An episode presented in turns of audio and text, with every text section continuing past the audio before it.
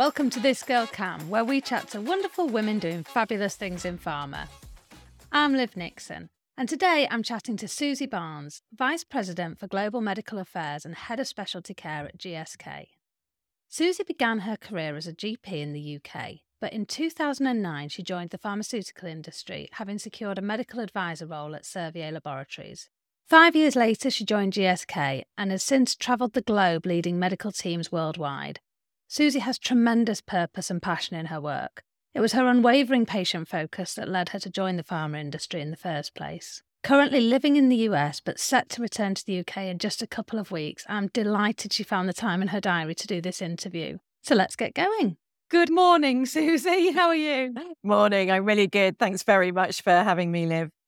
Oh, you are very welcome. I'm really grateful we managed to find a slot to do that. So thank you so much. Thank you. So, as we said, you're still in the States for now, but I know that's that's due to change. But first, before we kick all this off, if you don't mind, tell us a little bit about yourself and where you started and where you are now.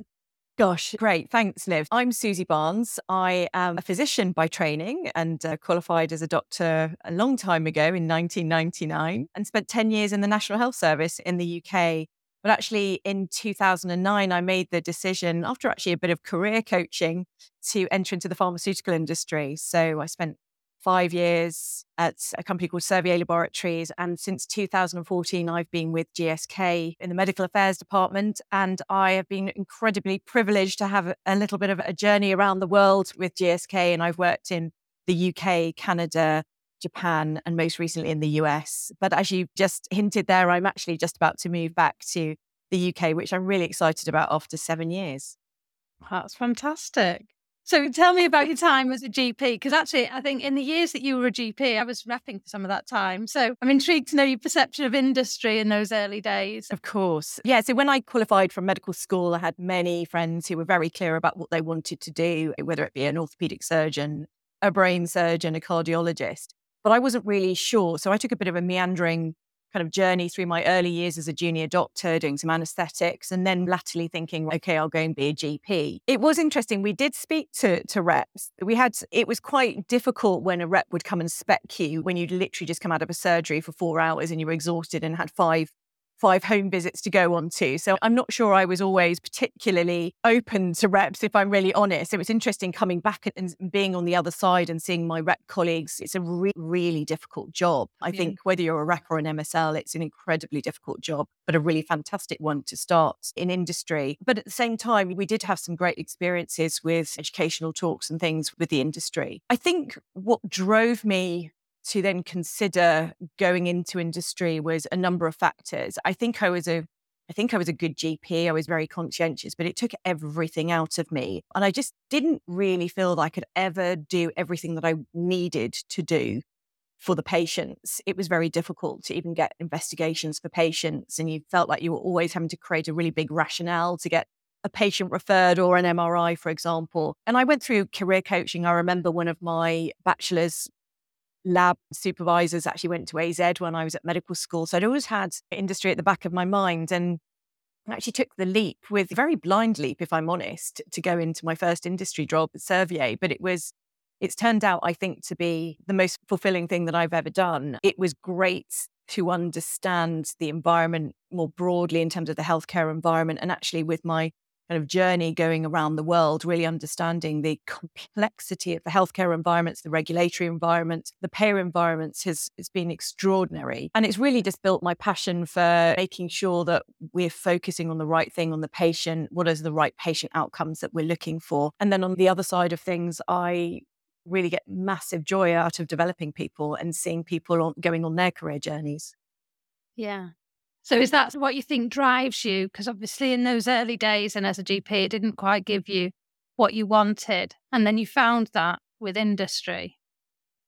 Yeah, I think when you start off in industry, certainly as a medic, you are often plagued with job bags. I think people have been industry in industry a long time will remember job bags. You're signing off all the promotional material. But obviously being a medic within industry is much, much more than that. It's really developed over a period of years into much more strategic function. And for me, what's really something that drives me is to ask the questions working with the external community, whether we're talking with our HCPs, with patients, with the payer community, is what is really important? What does good care look like now? But what could good care look like for a patient in five years, 10 years? So it's that long term planning and looking at those long term outcomes and that ability to partner with the healthcare community to actually try and shape healthcare. That's something that I've learned along the way that is what drives me. And as I've said, seeing leading teams, I've led teams for the last 10 years now. And the joy of seeing somebody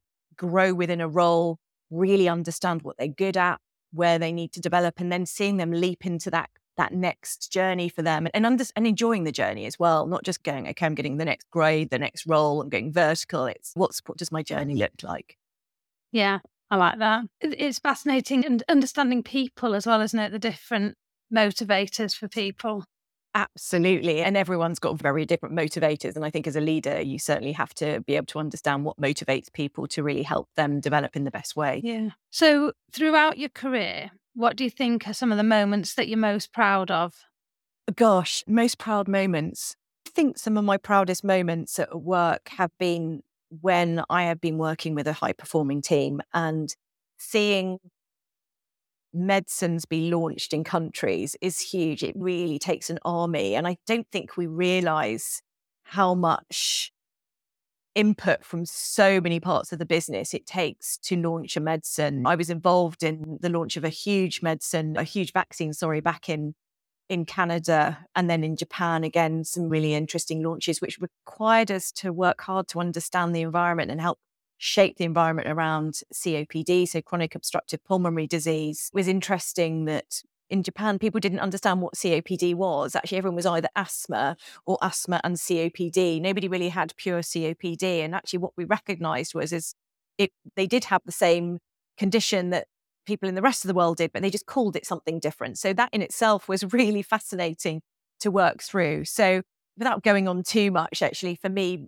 being part of the team that can see that medicine get to the hands of the patients that need it. Developing a medicine is beyond just getting through the filing. It's regulatory filing is the rate limiting step, but payers have got to want to pay for it. And we've got to make sure it's utilized by the right patients and that physicians understand the right patients that can really benefit. So that's something I feel really passionate about. My role as a medic to make sure that we see certainly that last one what does the actual uptake look like? It doesn't matter if you've got a license somebody's willing to pay for it if people are not actually using it. So there's many things i could share but that's just some examples.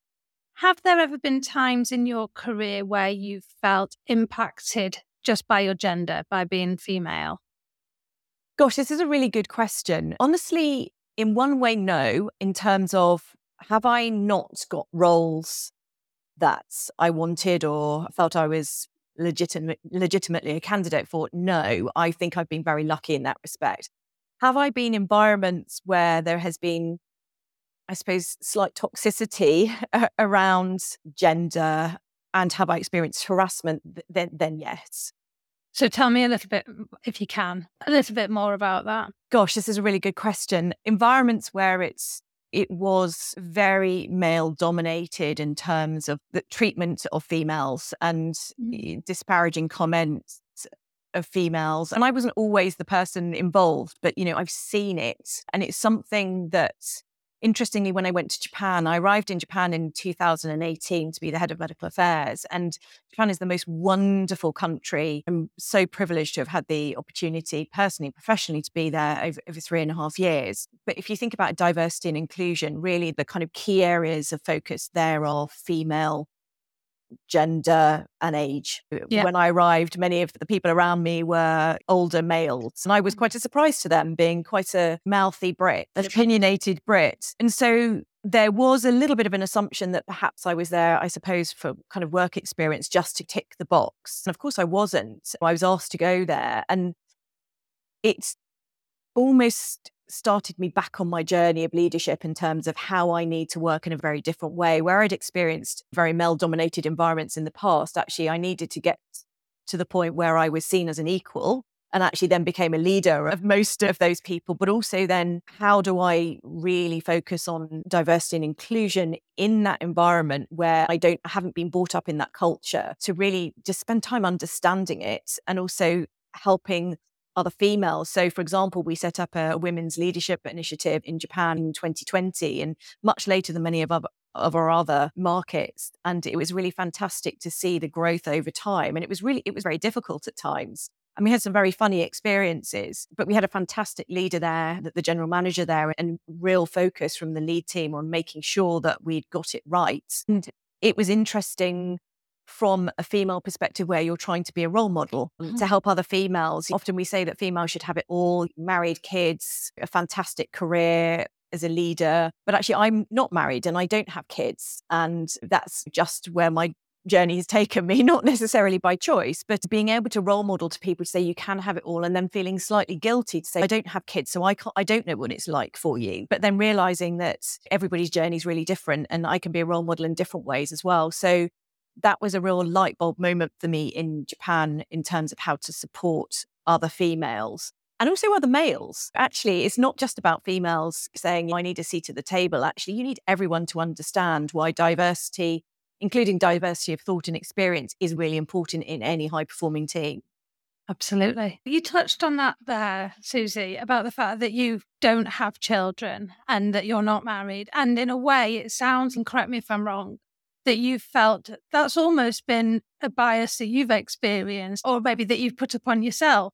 That, that feeling of guilt. Yeah, I think which, whichever way you look at it, we all have our guilt and our own self bias. And it was really interesting. I ended up leaving the UK in 2016 to go to Canada for my first international experience. And that really came about because I split up from a previous relationship and it gave me that openness to say, okay, I'm going to go and have an adventure. During the pandemic, I worked with a fantastic leader who was at GSK, who is now doing um, actually working in the kind of diversity and inclusion field as a speaker. And we did a session with my Japanese team on diversity and inclusion and belonging, the sense of belonging and how we make each other and help each other belong uh, as part of the team.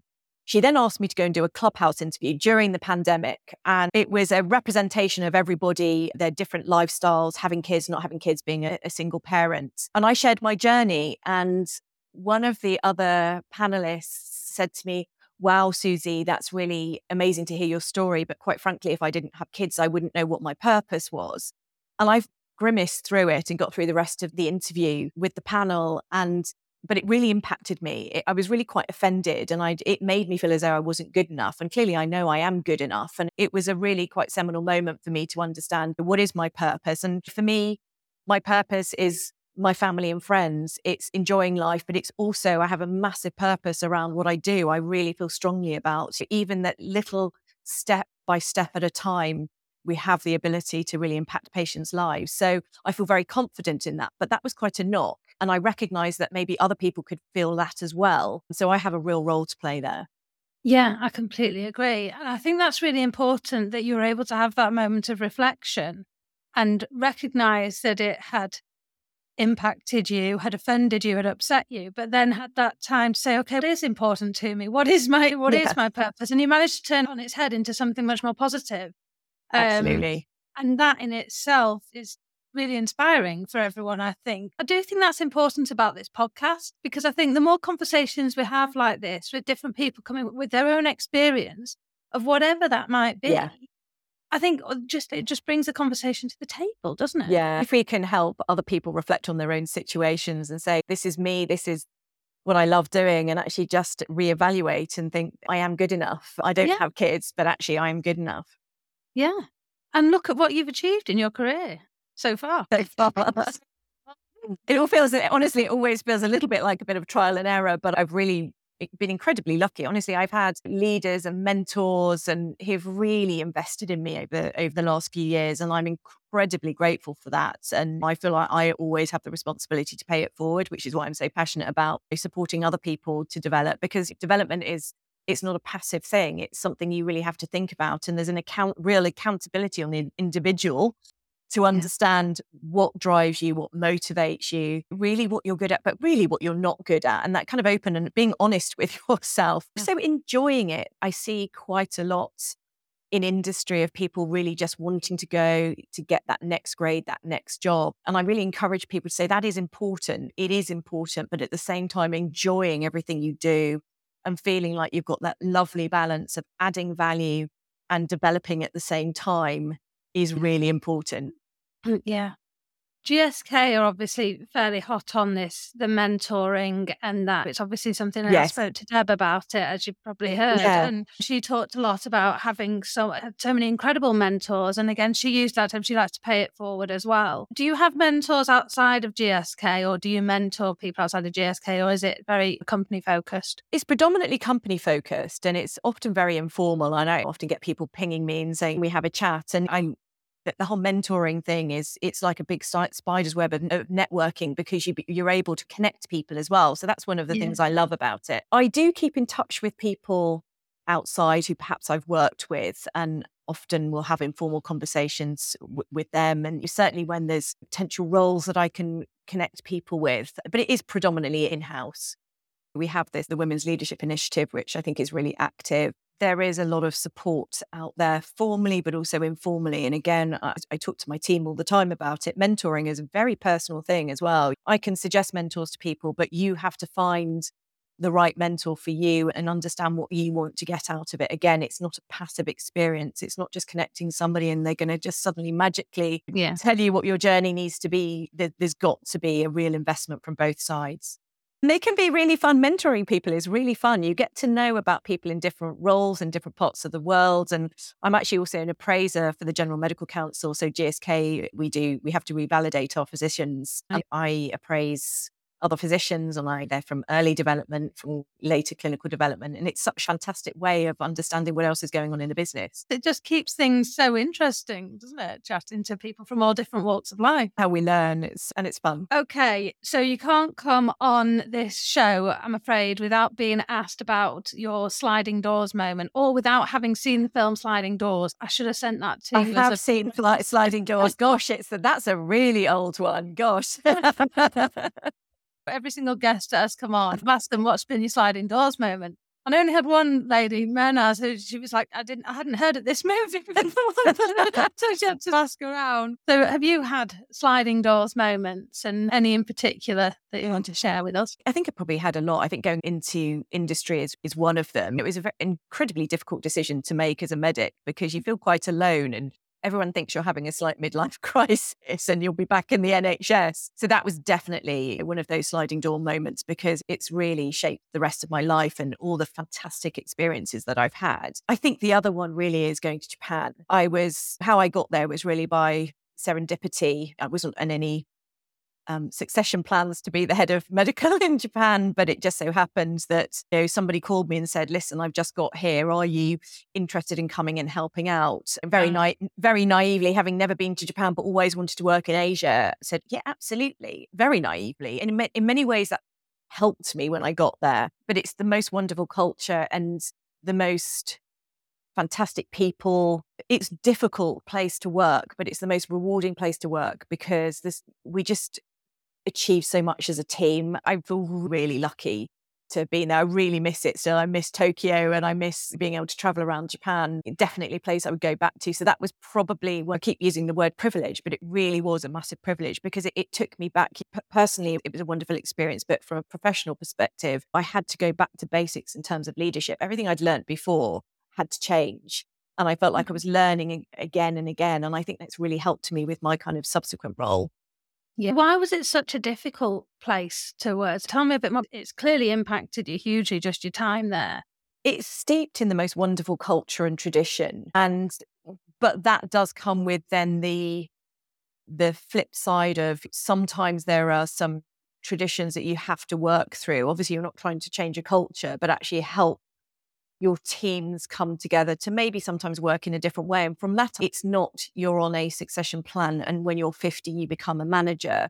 It's more about how do we get the right people? How do we really foster talent, even younger talent, which would never have happened in the past, and really understand how to develop people in a way that is aligned with Japanese culture, but also aligned with what we really needed to achieve for patients in Japan. There was one really interesting experience, and some people around the world might remember this around the Olympics. There was a Olympics minister who basically had a, a committee and he didn't want another woman on the committee because women speak too much and it was it's it became very big around the world because it was the olympics but it was something i think in japan that people although they in, inwardly didn't agree with that kind of thing, it was very much accepted. But you saw some of students mobilize and start protesting and putting their hands up and saying, okay, this isn't good enough.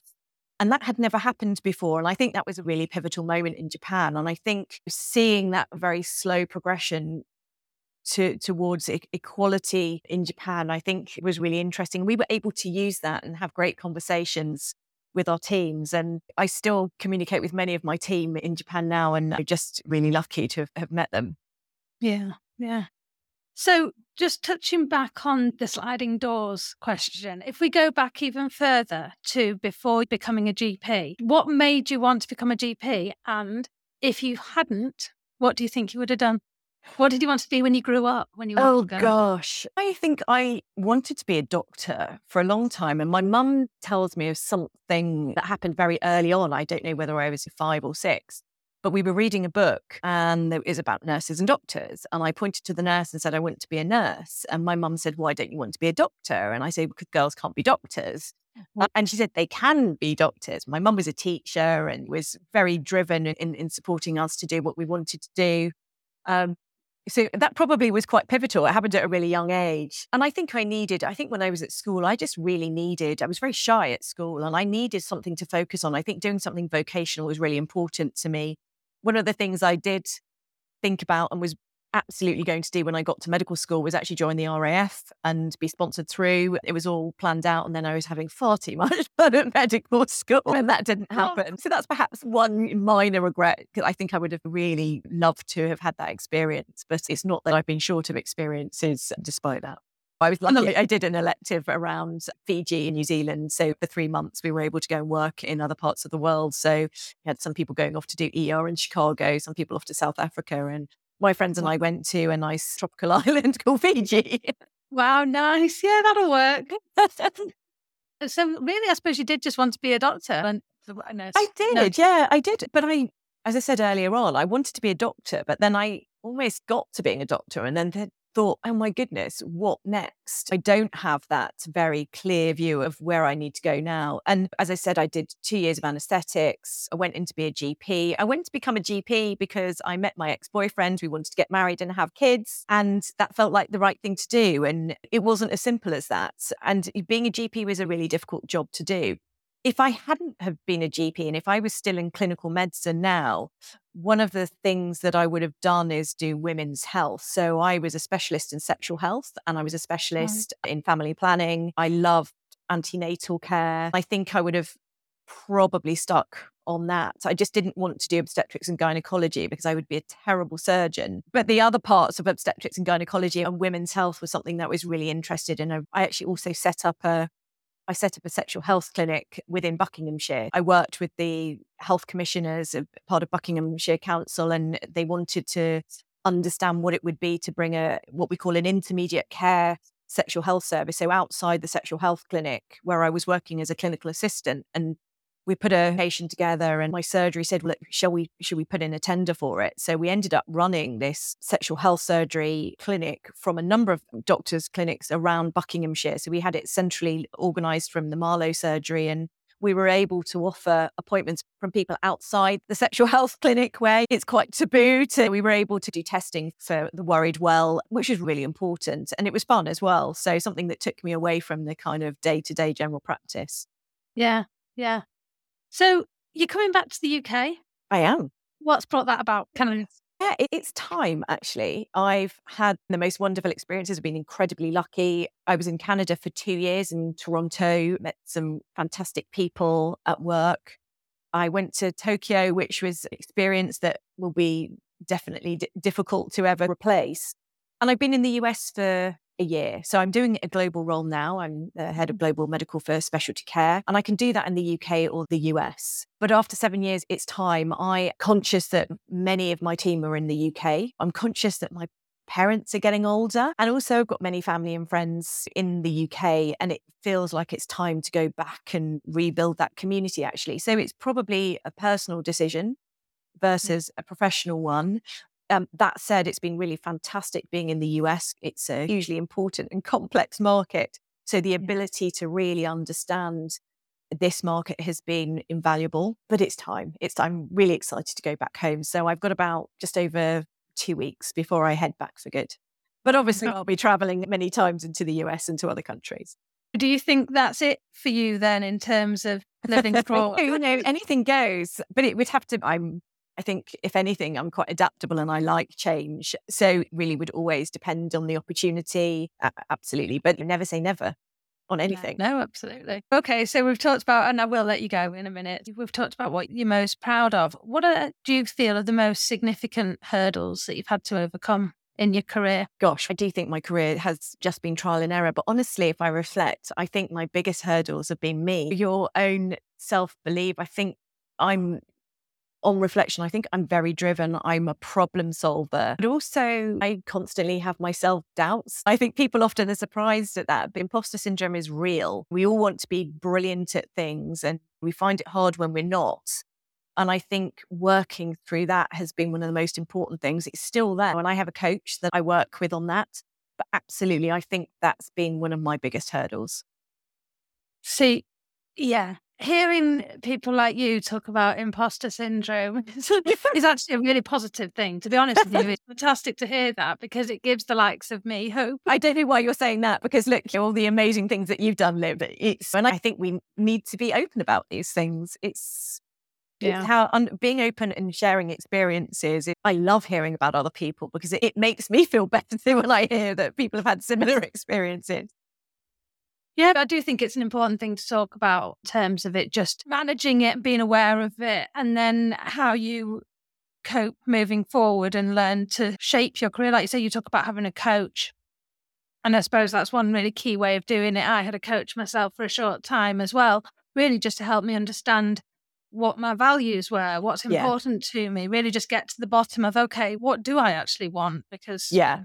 Yeah. And I think being able to focus on what's really important, I think when we're really busy and there's lots going on, you can get to the point where you can't see the wood for the trees. And mm. having that mindfulness to be able to pull yourself and say, actually, what's really important.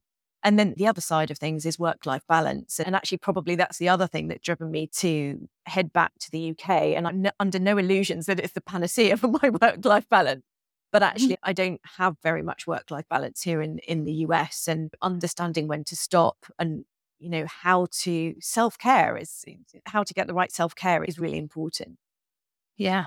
So have you got things lined up to be doing when you get to London that don't involve work? I have. I've bought a new flat and I've got things I'm doing on the flats. I've got standing invites from around the country to see people that I haven't seen for a number of years because you're often flitting into the UK thinking, I've got to see this person, I've got to see my parents, and you always end up feeling guilty. That Um, you've not managed to see everyone. yeah, but I've got I've got family and friends, godsons and things to to see and some hopefully some exciting trips lined up as well. Fabulous. Lisa last week, that when my guest last week told me that she'd joined a choir. They belt out West End musicals every week. Oh, They're in that London. sounds There's one in Manchester as well. So I'm going to join that in the spring. So That's mm. a great idea. Actually, one of my hobbies previously, and everyone laughs at me for this, is that I played the clarinet since I was a kid and the saxophone. And for about 12 years, I played with the Maidenhead Concert Band. I loved it. I loved my Monday nights. People from all walks of life. We played at anything from Summer Fates. We played at Buckingham Palace at a gardens party. We played at Henley Regatta. So anything musical is something I'm really looking forward to getting back into, whether it's the band again or a choir. Absolutely. Oh, I'll, I'll have I'll introduce you to Lisa. I'm going to join the one in Manchester. Definitely. I'll send you the website. It looks amazing. Oh, yes, please do. Not that you're going to have loads of time. No, but important work life balance. Yeah, exactly. You've been fantastic to chat to as a guest. I really appreciate you taking the time because I know how busy you are. So thank you so much. It's been a pleasure and it's been a lot of fun talking to you and having these conversations just it does help you reflect on things. But no, really enjoyed it. Yeah. Thank you for having me. I really appreciate it. You're so well. well, that is it for another episode. I'm taking a break for half term next week, but I'll be back again in two weeks' time with another fabulous guest. Thank you so much for listening. If you've enjoyed this episode and you're enjoying the podcast in general, please do subscribe if you haven't already and keep spreading the word on social media. As always, go to thisgirlkam.com to see this interview in print and to find out who my guest is in a couple of weeks' time. You can follow me on LinkedIn, Instagram, Twitter, and Facebook, all under This Girl KAM. Thanks again, everyone. Bye for now.